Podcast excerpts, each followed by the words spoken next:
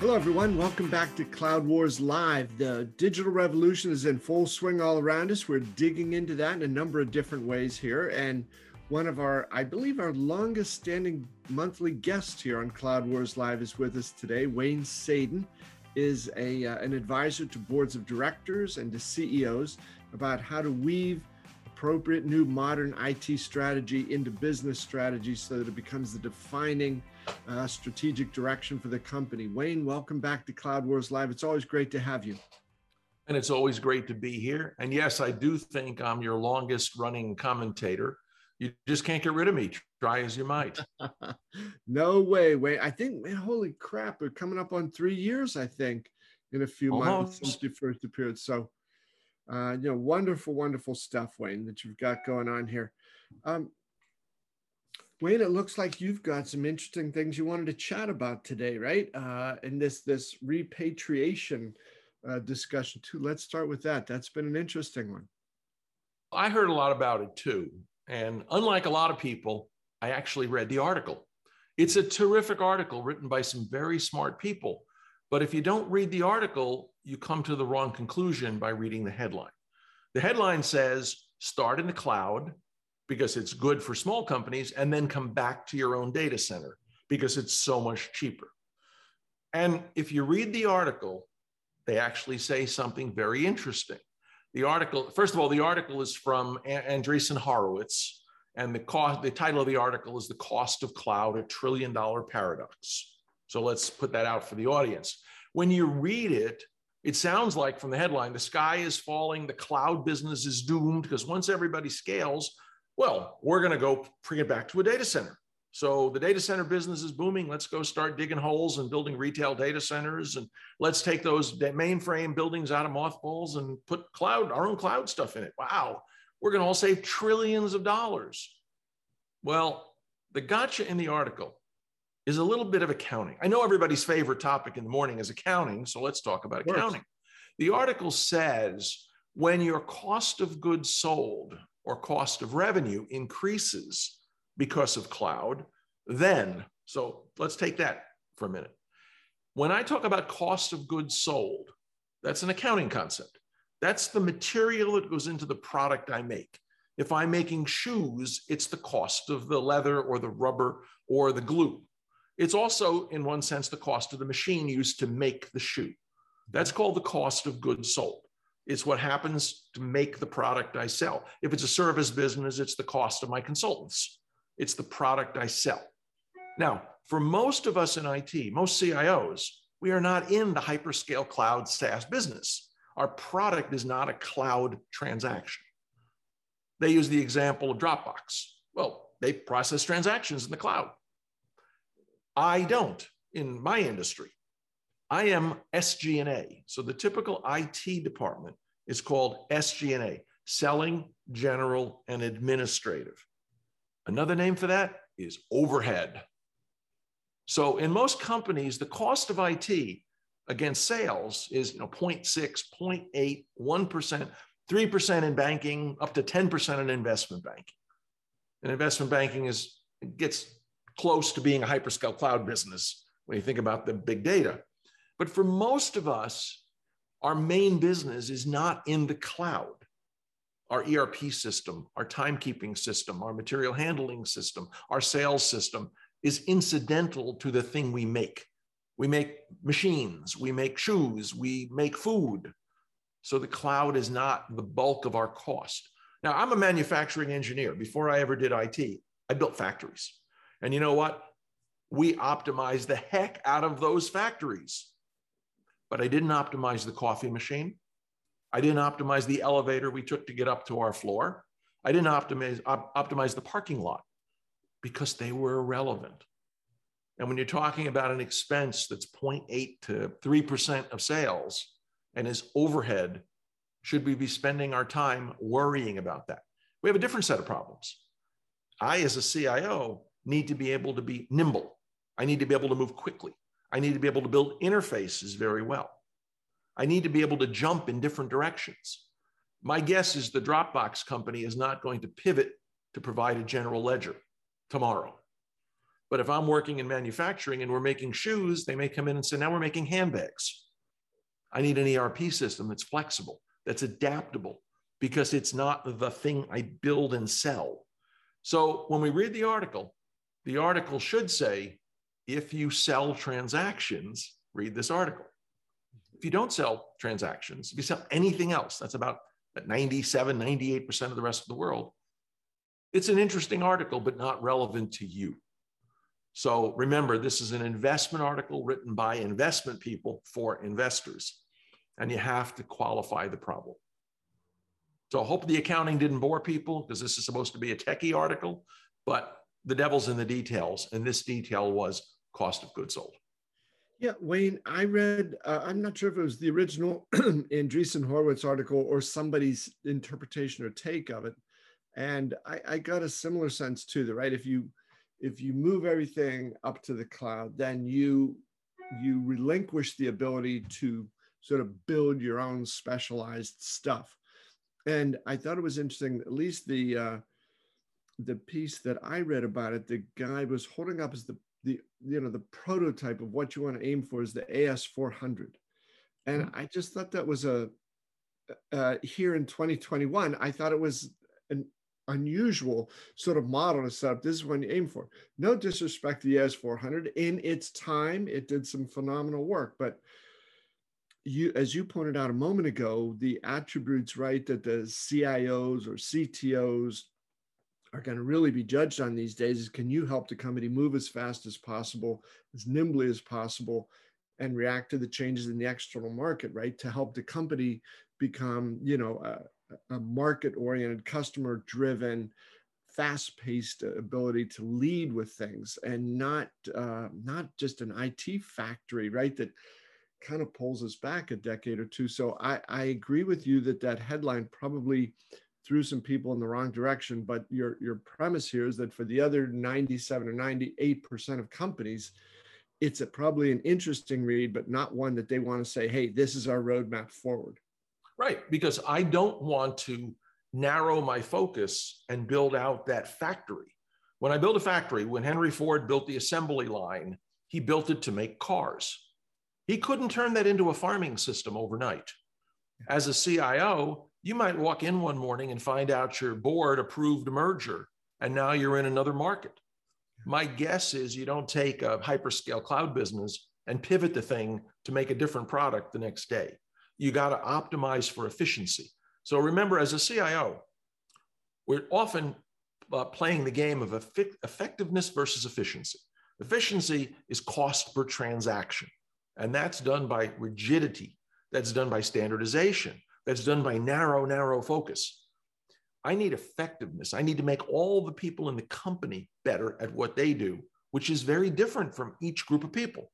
There's the accounting people, there's the sales people, there's the delivery people, there's the manufacturing people. And I'm not going to be served by optimizing one narrow process. I'm going to be served by having a process that is flexible, adaptable, and connectable um, and that I can put into an industry network. And so the focus has to be different for most of us. And by the way, the AS400, don't sell it short. I've got clients still running production on AS400s today. Yeah. Um, and they love it and it works. And you know, it was built as an integrated whole. When you bought an when you bought an, an old uh, 360 or 370, you assembled it like an erector set. I'm going to hook this stuff to it in that database. I'm going to buy this. The AS400 came neatly packaged. It was all built around the database. Everything lives in the database. So it was a very nice model, but a very closed system in a sense. And so as a CIO, I need an open system unless I'm manufacturing something. When I go down on the production line, you know I want to squeeze every last bit of productivity out of that line. So again, horses for courses, read the article. I urge listeners to read the article and not just the headline. Yep, great, great point, Wayne. Um, also, I think uh, you know this this whole idea, right? Of uh, I was trying to think about repatriation, retraining, retaining workers, and all. Um, everybody's trying to figure out, you know, where are the these sort of big mega trends happening here, right? So uh, I I I like that article because in some ways it forced people to think about stuff, right? let's run through some various scenarios. Are we still on the right path? Yes. And then also, I think, you know, something else you wanted to talk about here, Wayne, having to do with uh, worker retention, worker training, and just how, you know, taking it from, you know, uh, pretty deep in the architecture sense of things over here to the people side of things. But that same notion of nimbleness, speed, purpose build, be outward oriented and so forth like that, it, it's hitting every facet of operations from technology architecture to talent, right? Absolutely. And you know, during the pandemic, we discovered we were in the acceleration economy. It's accelerating even faster as we come out of it. And I have a message for the CEO that is saying, I want everybody to come back to the office because we're more productive in the office. So everybody come back to Midtown Manhattan or downtown Pittsburgh or Silicon Valley and stop working from the beach and working from the lake and working where you don't have a two hour commute every day or you have to ride around in a subway train and then an elevator to the 47th floor. And my message to those CEOs is one of my favorite quotes from Shakespeare, from first part of Henry IV. And it goes like this um, Glendower says, I can call spirits from the vasty deep. And Hotspur's response, well, so can I, or so can anyone. But when you call them, will they come? Now, you see why I was never in the theater, but that's my message for CEOs. When you call them, will they come? Yeah. Or will the best of them work from home for somebody else? Yeah. Yeah, Wayne, that's it's so funny, right? It's uh, like you, you know, you've stepped into the past, into a Shakespearean era where, you know, the the lords could command the serfs, where uh, you know, bosses can command and, you know, people will do what they want, even if it's not in their best self interest. And one of your uh, digital all star colleagues, one of the other monthly guests here, Chris Lochhead you know, last time we talked with Chris, he was just saying this is, it's not just ineffective, it's madness, right? These days, right? As more and more people realize I have nothing against companies or working for people, mm-hmm. but either I will choose to do that or choose not to do that. But the choice is mine. It is not, you know, at the whim of, you know, somebody who's used to say, everybody come back to the office so I can see you and count you and feel like, uh, oh, look at the majesty of my empire here with all these people.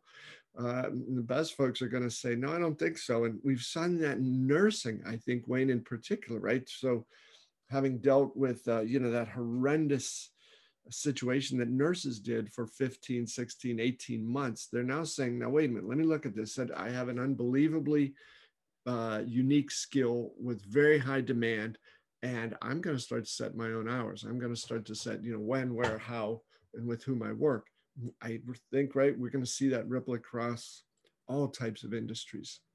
Now, I don't know where what it is where you live, but I live on a vacation island. I live in Galveston. And right now, there is not a single restaurant that doesn't have a help wanted sign the size of their window. They're paying bonuses to come in for interviews in fast food restaurants. Every place on this island, they apologize for the service or the food or something because people who used to come overseas from overseas to work here can't get in and people who are fast food workers, considered to be relatively low skilled people, have choices. And so, even the nurses, I'm, I'm going to put in a plug for something we're working on together Acceleration Economy, the, the journal. Um, the next month's issue, coming out probably any day, is healthcare. And so, my column is about the future of telemedicine. You know, right now, in, during the pandemic, most of our telemedicine was what I call level one talking. That's you hold your elbow up to the camera and say, Hey, doc, look at the rash. What do I do? And the doctor says, Okay, turn the elbow the other way and shine a flashlight on it. That's the first level, talking. The second level that we're beginning to enter is telemetry. My Apple smartwatch, my Android watch, my heart monitor, my glucose monitor, my food monitor if I'm diabetic, my insulin pump. My, I bought a little EKG thing that's about this big. I should have put it on the camera and you put your thumbs on it and it tells you your heart rate every day. It cost me 100 bucks. Mm-hmm. When we can send all that to our healthcare provider, all of a sudden their ability to kind of tap us on the shoulder and go, you should come in for a test now mm-hmm. will go up. It's not you came twice a year because that's when you're scheduled. It's your insulin's a little low or your A1C is off or your blood pressure is too high.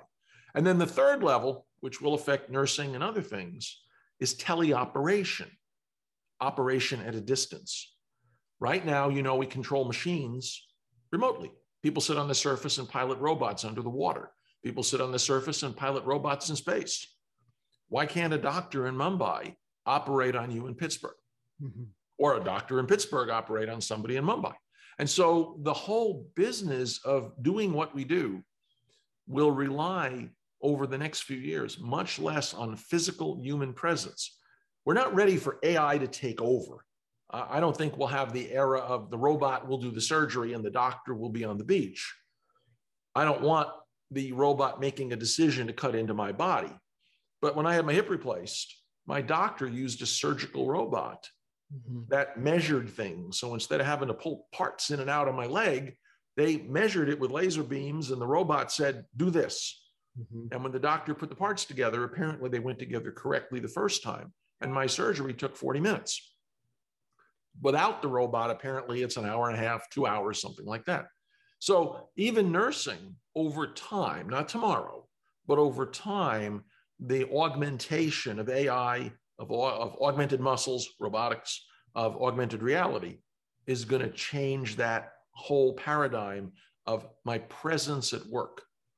My presence may be in a glove box with a VR goggle on my face, like the people who run the robots under the water.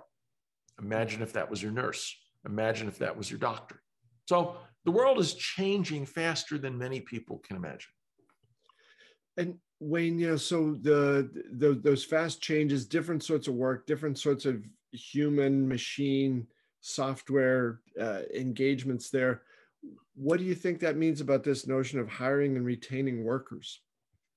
Well, you know, I work with a group now uh, called Via Group Partners that is in the human capital management space. Um, I guess we may be competitors to Pat, uh, Pat Fitzgerald, uh, friendly competitors. I guess there's plenty of work for everybody right now, and so I spend a lot of my time looking at DE and I issues, looking at retention issues, and looking at how this relates. And the answer is, as managers, as executives, we've got to find employees that are adaptable, flexible, and curious. I've said that in IT for years. I think we're starting to see that across the board. The next normal, the acceleration economy means you can't predict what tomorrow is going to look like. Is inflation going to go crazy? What's happening to the supply chain? Who are our competitors? What's happening geopolitically? Companies have to be ready, willing, and able to move faster. So instead of saying, I want you to know this skill, my, my favorite is when the job application, job posting for CIO says must know SAP versus Oracle or Google or Microsoft or Infor. And I thought, gee, they want me coding that stuff? Okay. Didn't know that was the job. There's one I changed for a client recently must know Microsoft Office, CIO job. Okay, guys, come on. This is stupid. We've got to be saying, I want somebody that can learn. Um, you know, I'm an old guy. Look at the hair. I'm still learning every day. Uh, we'll talk about that in the next topic, what I recently learned. We've got to have people that don't ever stop wanting to learn, that don't ever stop asking the question, why do we do it that way? Yeah. My business of advisory is based on people saying, that's how we do it around here. Uh-huh. And the CEO or the board or the investor going, wait a minute, that's not okay. And so we dig into that comment, that attitude, that culture, and we try to change by first saying, why do we do it that way? What made us do it that way when we started doing it? And, and what can we do differently because the world has changed? I learned something doing a change management product, a project called Chesterton's uh, Fence. Uh-huh. Apparently, the writer Chesterton, G.K. Chesterton, said, when you see a fence in the middle of a road, don't just tear it down. It was it didn't grow like a tree. Some human beings spent time and money and energy building that fence. So maybe you want to drive through, but ask yourself, what are they keeping out? Mm-hmm. What are they keeping in before you tear it down? So I learned it's not okay to just steamroller over things, but it's, you have to respect the past. But it's not okay to just say, well, that's how we do it here and leave it. And that's the people we need. And more and more, those people need to be on the front line talking to the customers, They need to be in the C suite, they need to be on the board. It's not okay to say, we have an innovation factory, center of excellence. We've got to have it permeate the culture. Yeah, Wayne, I, I sure agree with you. You know, and uh, when you know your notion there about the CEOs who cross down and say, "Well, that's not how we do it around here." Uh, so you had the the Shakespeare quote. One of my favorite ones from my favorite Shakespeare play, King Lear, is when uh, King Lear's in, in pretty bad shape, and uh, he says to the fool, he said, "Why are there seven stars?" And the fool says, "Because there are not eight. And uh, Lear goes, "Oh, so that, that very good i get it and uh, you know when we we confuse things that are sort of simple and clear with things that seem to be profound we can get ourselves into trouble like nah that's not what we do that's not our business let somebody else do that you know we'll focus on what we've done for the last 10 20 50 100 years uh, it's crazy so i you know a couple things Wayne, I think this this notion of leadership has to be one now that not only looks for those different sorts of people, but actively then encourages these questions from all sorts of directions in the company. What are you hearing? What are you seeing?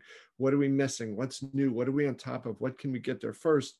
You've mentioned the acceleration economy. It isn't just that this is happening at the speed at which things used to go, but it's happening so much faster now. And so much broader. Again, we didn't have to worry about supply chain. They were just there the stuff just came in. We could do lean and just in time. And now, if you distribute something or warehouse something or even make something, you've got to be studying a whole new part of the problem because you can't get containers. You can't get truck drivers. You can't hire workers. You can't buy chips to put in your machines. So, all of a sudden, a whole lot of things have cropped up. Um, weather has changed more dramatically. We've had freezes in Texas that put us out of power. They've had heat waves in Canada that burned a whole town down. So we've got to adapt to a lot more variability as a group of employers, a group of employees, as a species, I guess, than maybe we've had to deal with. And so adaptability. Uh, there's a there's a famous science fiction thing Robert Heinlein wrote, and it ends with specialization is for insects. I'll bring that to the next thing. There's a T-shirt that says, you know, we have to be able to, you know, skin a bear and hunt and and balance your books and pay your taxes and dig a well and all that. And then it ends with specialization is for insects, um, and and that's that's something that guides me. Uh, and never stop asking the question, and that annoys the hell out of a lot of people. That's why I'm a consultant, yeah. because I keep saying, well, why do we do it? Yeah. Why did we do it, and why do we want to keep doing it? And what's around that next corner? You know and that's where if you're a board member particularly and we'll talk about that after your uh, break i guess is when you're a board member how do you learn to look around some corners in it yeah. All right wayne. Well thank you for the the prompt there. And now for that break a word from our sponsor bmc bmc wants to know is your business on its a game?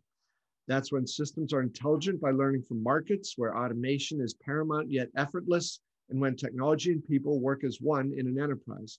The A game is your business at its absolute best. BMC calls this the autonomous digital enterprise. Find out more at bmc.com slash A game. So Wayne, you introduced the notion of uh, boards of directors, and ultimately a lot of these questions have to be ones that, uh, you know, the board doesn't consider like beneath them, or, you know, these issues are, you know, for the the little people to deal with. These are, uh, in some ways, corporate existential uh, notions, right? That, that these boards have to be dealing with through the vision and the leadership and the wisdom of a CIO, a CTO, a CISO, right? And what uh, do you feel that those exchanges are happening, and are they happening at at the level and frequency that they should be? With a couple of notable exceptions, tech companies, for example, they're not the people who treat IT as SG&A have a problem. They mm-hmm. really have two problems. The IT people don't understand what the C-suite does, and particularly what the board does. And the board sure doesn't understand what IT can do and has done for them. And so I like to talk about translation between them. So I'll just do a little plug here. Last week, I became a certified director from the National Association of Corporate Directors. And I'm going to say, talk about learning. Um, that was the hardest exam I've taken since grad school, which was a long time ago. Um, and uh, there's a non disclosure on the details of the exam, but I will tell you that there were some very interesting, thought provoking questions on the exam that required aspiring directors to think about how would a director deal with the issues that face us, whether it's Me Too, climate change, M&A, hostile takeovers, all of the things that boards get involved in. So uh, the board idea is very fresh in my mind because I just spent months studying it. I'll also mention I'm a, a board governance fellow of the NACD. I have a Carnegie Mellon certification in board governance and oversight of cybersecurity, and I'm a qualified technology expert director. So I've actually studied this a lot, especially for an IT person. Yeah. So here's the thing I hear a lot. Well, the CISO, the information security officer, should report to the CEO along with the CIO because the CISO is so important and the issues of security are now so dominant. Or even worse, the CISO should report to the board of directors directly. So let's talk about that for a moment. Um, I've reported to CEOs and advised CEOs now for 30 years. The CEO has more and more direct reports. All the time, people want to be a direct report of the CEO. So the CEO, the last thing a CEO is looking for is one more direct report. That's the first thing. The second thing is most CEOs, unless they're technical people in technical companies, are not interested at the level of detail that I, as a CIO or a CISO, cares about. So let's put yourself in the position of some average CEO. Bob, you're the CEO, and I'm the CIO, and we have a CISO, and we disagree about the zero trust product we want to buy. Well, we both work for you, so we come to you and we say, "Here's my position. Here's my position." Okay, what do we do, Bob? I don't think you want to be in that position. Most CEOs sure as hell don't want to be in that position. So it creates a conflict right there. It'd be like having the tax accountant and the CFO both report to the CEO and have them argue about some arcana of IFRS accounting. You just don't, it doesn't make any sense to have a boss that can't lead you in direction. Now let's talk about reporting to the board for a minute. People don't realize the board is not management. Board is specifically not managing the company. Their function is oversight, governance. So let's spend a minute talking about what a board's for. There's a thing in, in business theory called the agency problem. You're a small businessman. I'm a small businessman. We own our business. We make decisions based on what's right for the business because it goes into our pocket. If you're an active owner, you got a 10 people company, 100 person company, and you're sitting at the top, you're going to make decisions that work for you. What happens when the owners are shareholders and they don't know how the business works? You've got an agent called a CEO, a CIO, a CFO. Are their interests aligned with the interests of the owners? We don't know. That's known as the agency problem. The agent may not be acting in the best interest and with the best energy for the owners. So the board is there to solve that problem. We are, as board members, agents of the shareholders holding management accountable for making good decisions. And, and then there are some specific things the board does. The only report to the board is the CEO normally. So a CEO reports to the board. And one other dotted line is the C is the head of internal audit reports dotted line to the audit committee. The reason is if your CEO is stealing, you need a way to report around the CEO to the overseer. Having other management positions report to the board, it actually makes no sense and it might in fact be against the law. Um, boards do not manage. The thing they teach you in board school is noses in, fingers out. Ask any question you want, sniff around, find the facts, but do not tell them what to do other than talking to the CEO and you know maybe some of the senior leadership team in a strategy retreat. So so it's very important that that IT executives recognize what the board's role is and what the board's role is not. Now, I want to turn the question around. Your board director. So I just went through um, a significant amount of study to be a certified director. I told a hard, hard subject. I wasn't sure I passed until I got the notice. I was very happy. Of the study guide, 200 page study guide, there were 19 chapters. One of them was on cybersecurity. So 10 pages of the 200 pages was devoted to studying cybersecurity. How much of the book was devoted to other IT risks? Zero. How much was talking about digital transformation, digital optimization, and the opportunities presented by IT? essentially zero. The word digital occurred about 10 times, uh, actually 15 times, and five of them were about Kodak not going digital in a case study. So you're a board member and you get certified by the premier organization in 2021 and you spend 5% of your time on cybersecurity and 0% of your time on everything else in IT. Now, it's not the NACD's fault. It's not the, the exam people's fault. It's boards have so many responsibilities. Yeah. So, you know, my soapbox about this 20 something years ago when Enron and WorldCom were discovered to be cheating, it was realized that boards of directors of public companies couldn't read financial statements. Now, I was a younger person then, and I was shocked. I'm a bank guy. And in banks, we all can read financial statements. It's what we do. But to learn that people in public companies could say, I didn't understand the financials, seemed weird. So they passed a law, Sarbanes Oxley. And one of the things it mandated was every board of directors, public company, has to have one person that understands accounting. They call them the qualified financial expert, the QFE, and they have to be in, depending on the exchange you're on, on the audit committee. It's a good, good idea because they're the ones that vet the financials. One person at least has to understand it, and a 10, 12, 15 person board. And so that's worked very well. They also make you sign some disclosures. My CEOs normally call them the go to jail reports. It's a Sarbanes Oxley 404. You sign it that says my financials are accurate and we know that they are accurate and reflective of our condition. And let me tell you, the CEOs, the CFOs, the chief auditors, and all of us take that very, very seriously. The word jail really got our attention. So fast forward. Now it's 2021. Ransomware is in the news. Cybersecurity is in the news. Digital transformation is in the news. I contend, and a lot of people contend as well, boards today are where they were in 1999 when Enron and WorldCom came down. It's time for boards to say, I didn't just take the very hard, very thorough certification exam, spend 5% of my time on cybersecurity and 0% on the rest of IT. It's time to say we need somebody with more expertise. We need a qualified technology expert on the board somebody who can sit in the meetings and ask the question why are you saying that? Why do you do it that way? What about this?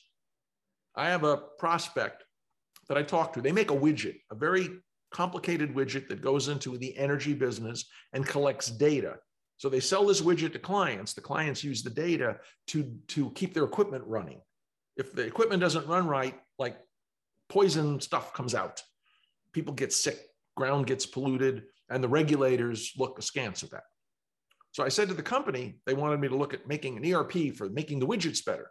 Hey, have you thought about selling your data? What if you had all that data and you could say to your customer, you're in the top 2% of your industry in keeping that safe, or you're in the bottom half, and here's a plan to improve what you do. And then you're one of the widget companies in the field. Why don't you say, I'll be agnostic and accept data from other widgets? and we'll create the widget database and then create an industry standard. And the board looked at me. I'm on, I actually drove to a city, put on a suit, went to a board meeting during the pandemic, and they all looked at me and said, No, no, we make widgets. Uh, if I knew more about the business, I would go into the widget data business and monetize that. But, but that's the kind of thing that boards need to be thinking about. I mean, we got to think about cyber, we got to think about IT risk, What's the risk of a hurricane taking out your only data center? What's a risk of your cloud operation not being uh, optimized properly and you throwing money away? Mm-hmm. Many, many other. What's the risk of failing an ERP implementation or technical debt? Those are the risks, but the opportunities are even bigger. You're going to get Amazon or Airbnb or Uber or one of the other data companies out of business. And we got so this is my plea to boards IT is real, IT is measurable, IT has it makes a difference to you, and it's time you learned. And either you got to learn if you're a director in another field, or you got to start thinking about adding technology expertise to your board. This is 1999 for IT rather than finance, and it's time the boards faced it before Sarbanes Oxley came and, and, and starts writing the get out of the, the get in jail report. It's time to be proactive and get ahead of that. Yeah, yeah. And Wayne, I think just the, the scope of what you're describing there, that need for involvement and awareness of it, whether on the part of some enthusiastic person on the board or the qualified technology expert that you've described here. Uh, I think it's in the car industry, right? Is it now? It's something like 84%, 85% of people who buy a car, they know pretty much exactly what they want before they go into a showroom or before they talk to anybody at the dealership. And they they didn't do that by, you know, uh, reading comic books or something. They went online, they used technology as their first point of interest. What we've all been through over the last 16 months, I think more and more, the first engagement that we have with products, services, people who are going to get our money is through technology. So, um, and then you know down the line the, the service that goes on the follow-on opportunities it, it's it's everywhere so um, if i believe you first started talking about qualified technology experts a couple years ago and tried to raise it then and the urgency for it the need for it and the rationale the the just the the critical uh, significance of something like that is only gone up in that time. So Wayne, I hear you. Congratulations on having achieved those qualifications to be that sort of qualified technology expert. And I hope that people will um, listen to you, pay attention to this because uh, all of a sudden, you know, the at the rate at which things are changing here, you, nobody's got a couple years to sort of catch up or get things squared away. It's as you said, they're going to hear a, noise behind them. They're going to turn around and get flattened, and uh, that's just that's a that's a bad way to go. And there is an alternative. There is a way to to prevent that sort of a bad outcome. Yeah, the nice thing is that if you go back 30 years, IT people were VPs of DP and saw themselves as the person with the white coat in the basement with the mainframe. Yeah. And that was a common thing.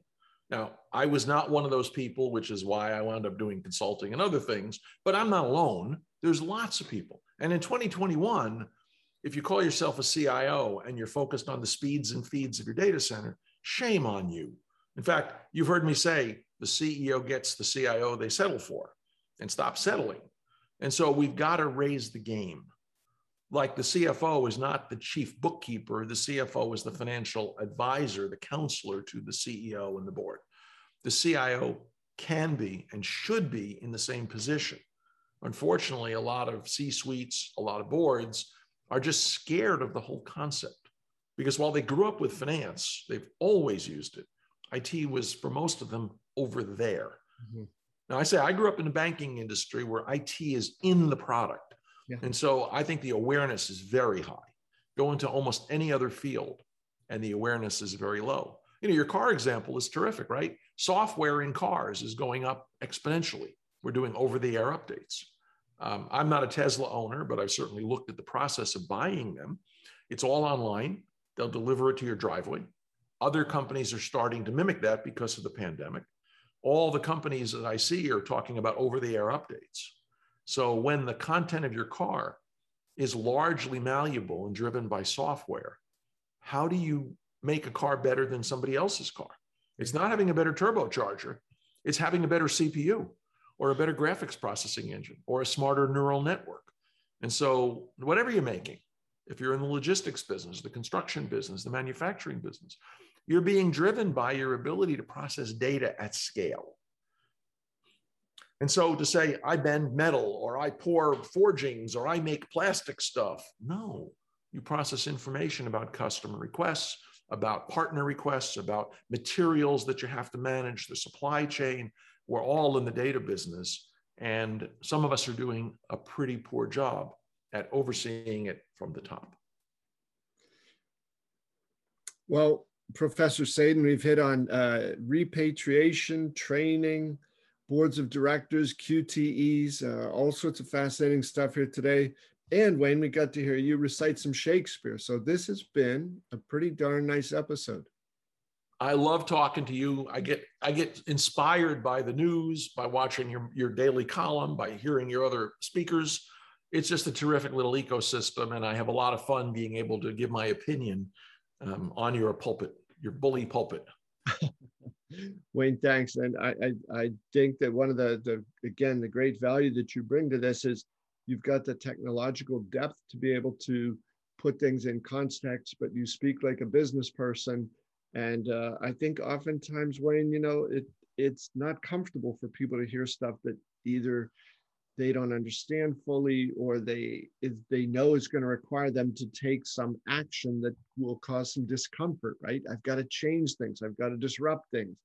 I've got some technology technology plans that are going to enable some great transformative outcomes but i've got the wrong org structure now. My org structure is built for the past i need to have it built for the future. And um, but that's what people have to hear, right? The fact that it's uncomfortable doesn't mean it's wrong. And often, uh, I, I, think that that's the, the one of the values that you bring here, and putting things in a way that people can get, understand, and you speak in uh, terminology and ideas everybody can get. And I, I see from that why boards of directors and CEOs are eager to uh, tap into your wisdom. So thanks for uh, sharing a lot of that with us today. Well, gee, I'm flattered. I think I need you as my agent. Wayne, we'll talk about that. Well, I'll have my people call your people. There you go. Take a meeting. Wayne, thanks so much. Always great to have you. I hope the summer's going great for you. And, uh, you know, at the, the beach town you live in, things are good. And look forward to seeing you next month. I look forward to it as well. You take care.